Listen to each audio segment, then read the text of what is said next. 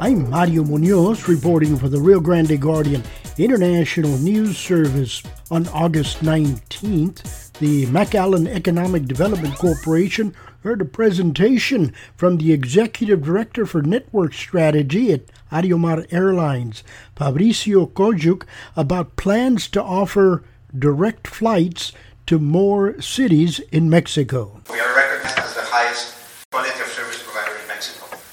We are the number one uh, on-time airline at Mexico City Airport vis-a-vis the other Mexican airlines. We are far ahead in terms of uh, on time, and this is from uh, January through uh, June. Our fleet is, is young. We are at six years on the average, which for the industry is, is fairly, fairly young. And our aircraft, if uh, you haven't seen them, are state-of-the-art turboprop ATR 42s and 72s. We are the only regional airline with slot allocation at Mexico City Airport, which means we have a natural niche, which is uh, by a function of the type of aircraft we operate. The average uh, seats per departure at Mexico City uh, are 157 seats per departure.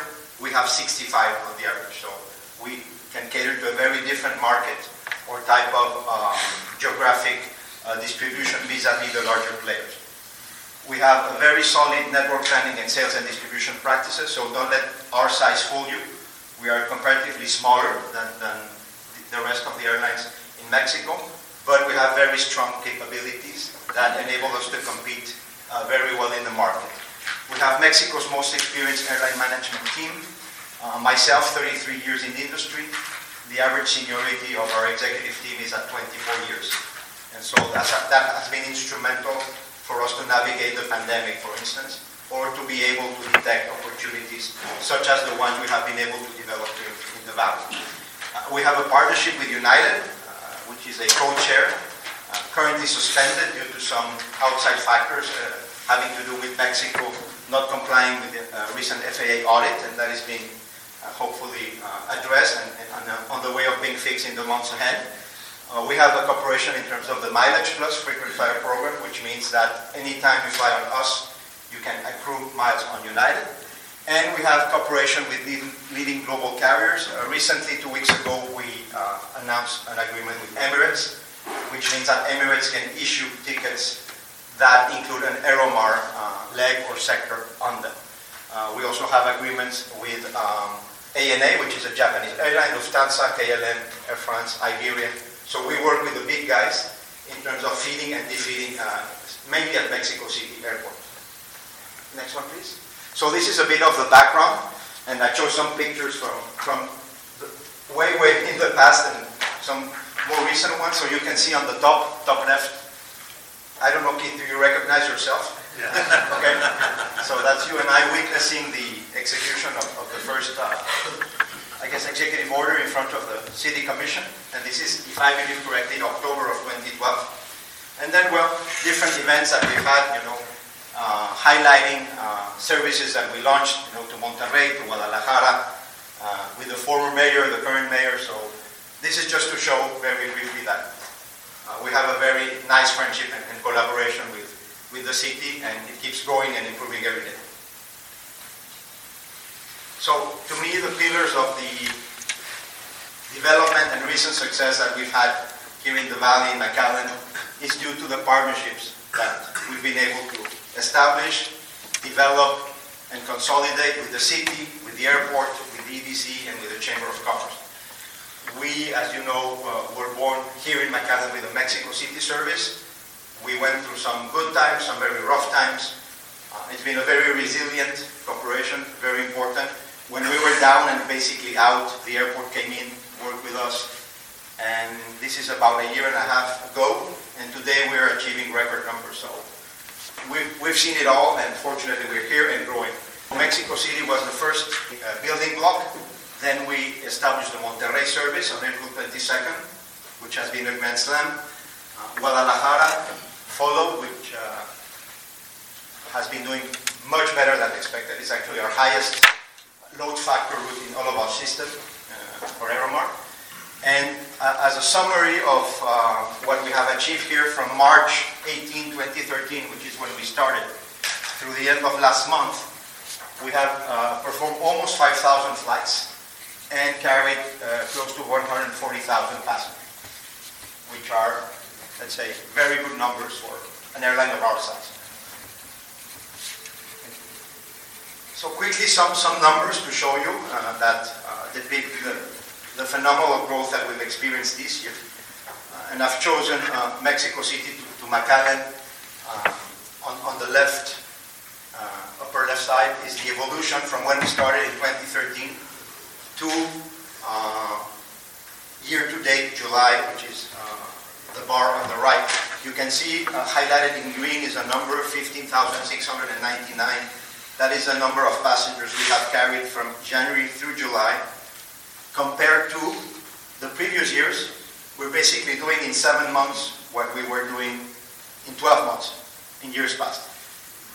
You can basically discount 2020, which was very much affected by the pandemic.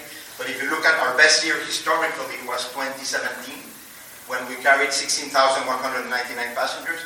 We've already pretty much done that by the middle part of August. So everything going forward to the end of the year is going to be record numbers for us. This is for Mexico City to McAllen. You can also see the number of flights. Uh, we're going to be doing about the same number of flights we did uh, in 2016, 2017, but with, with significantly higher volumes of passengers. So this is just for Mexico City to McAllen. On the right is McAllen total enplanements, and this takes into account the new routes we introduced as I mentioned a, a, couple of minutes ago. And there you can see the, how the numbers skyrocket. And again, the bar on the right is just the cumulative January through July. You can see we have uh, close to 40,000 passengers by the end of July. And that more than doubles the best year we had on record, which is 2017. Year, uh, year ended. And the number of flights, as you can see, we are at close to 850 by the end of July, which again is significantly higher than any of the years before that. McAllen now plays a, a, pivotal role in our network. It's the fourth busiest station that we have altogether, out of uh, 20 that we serve in our network. On, on, the right, you can see the number of weekly departures for the fall. We're going to be at 24 departures per week, which is on the average about 3.3 per day.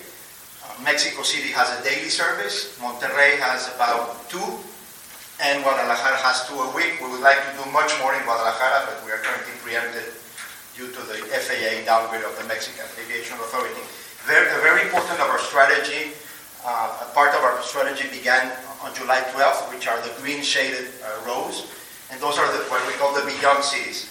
We started serving uh, Monterrey, Aguascalientes, San Luis Potosí, and Torreón. You can board a flight here in McAllen, do a quick stop in Monterrey, and end up in any one of those three cities.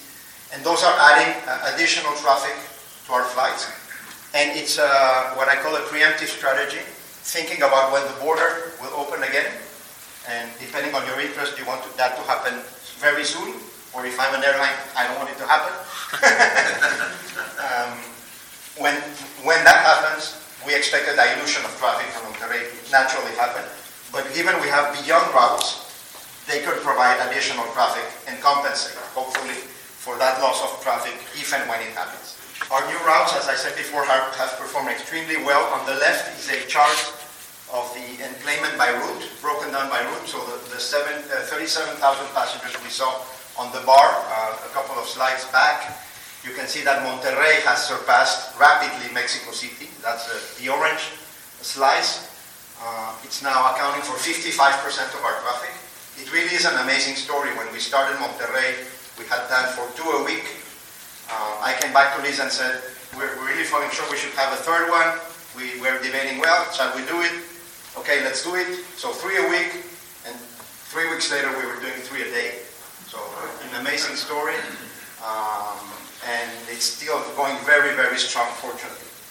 Uh, Guadalajara is marginal, and it's marginal as a function of how many flights we have. If we had more flights to Guadalajara, that slice would be significantly higher. In the center is uh, a table with the evolution of the enplanements that we have seen. So if you look at April, Monterrey started uh, April 22 with three flights a week, only 386 passengers, but those 386 became 7,300 in July. And you can see, and it's very interesting, uh, when you compare July to June, for instance, in July, we have this San, San Luis, Aguascalientes, and Torreon passenger count starting to show, and it didn't cannibalize or take away any of the seats out of Monterrey. It just added. So you can see that the load factor evolution went from 67% in April to 78% in July, with about uh, 600 incremental passengers that we got from the beyond cities. And again, this was just starting in July, and we expect that to pick up significantly. And we, we have like the two, two faces or, or, or two opposite sides of the equation on, on that route. If, if, we give more seats to San Luis, Aguascalientes, and Torreon, I'm sure they're going you know, to fill the plane, but then it's going to take away from Monterrey. So we need to find the right balance where Monterrey doesn't act as a, as a, as a let's say, as a funnel, but rather uh, as, a, as, a way to maximize, you know, the, the load factor on the aircraft.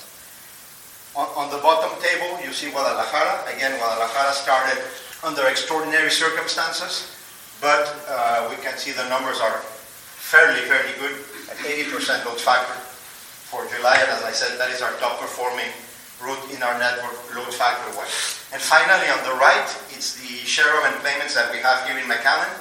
This is for the end of uh, July we are at 8%. So 8% of all of the total enplanements at, at McAllen Airport are accounted for by Aeromar, and that slice last year was probably something like 1 or 2%. So we have really picked up uh, volume-wise. And finally, and, and, to close my presentation, uh, what are the key external factors that we're watching and that play a significant role you know, in, in moving the needle in terms of our performance? Clearly, the, the, the coronavirus pandemic has created uh, a, a, huge opportunity for us. It's a bit unfortunate, but you take whatever chances or whatever opportunities are there for you. And this is not only as a function of the border being closed and remaining closed, but also the vaccination drive um, here in Texas, where many, many people from Mexico came uh, to get vaccinated, and that, uh, of course, uh, gave a significant impulse to uh, to air traffic. The, the downside, of course, is this uh, evolution of the pandemic with the different waves. Uh, this is about a week old. Yesterday, the number of, of infection in Mexico was reaching nearly 30,000, which is the highest number on record since the pandemic began. And that clearly is you know, a very bad number for Mexico. Uh, it has all sorts of implications in terms of uh, do tourists want to keep coming into the country even though it's wide open, you don't need any proof of vaccination to get into Mexico. You don't need any COVID tests. It's just wide open for anyone to come. But on the other side, will people come back again to the US and to Texas to, to get more vaccines? That, that's a likely outcome. So again, we need to navigate the pandemic. Uh, we have learned you know, how to act and react in these very uncertain terms, but it's clearly a critical factor to bear in mind. And finally, as I was saying, um, our aviation authority did not comply with an audit performed by the FAA, um, and in May was downgraded. What that downgrade means is that Mexican airlines cannot increase service into the U.S. They cannot open any new routes or change uh, equipment on, on, the existing route. As long as that, uh, let's say, regime continues or, or this status is in place, we cannot increase our flights into McAllen. The most we can do is 27 flights a week. We would like to do something like 35 or 40. We have uh, one uh, new route on the back burner that we believe will be a success. We haven't been able to make any progress on that front as long as this situation uh, is in place. Hopefully that will get resolved. My crystal ball tells me it's going to take about three to four months for that situation to be solved, but nobody really knows. And so this is it for me. Thanks again so much for inviting me. It's a pleasure to be here. As I like to say, McAllen is our home away from home, especially for me. So thanks very much. Currently, Aeromar flies direct from McAllen to Mexico City, Monterrey, and Guadalajara. I'm Mario Munoz reporting for the Rio Grande Guardian International News Service.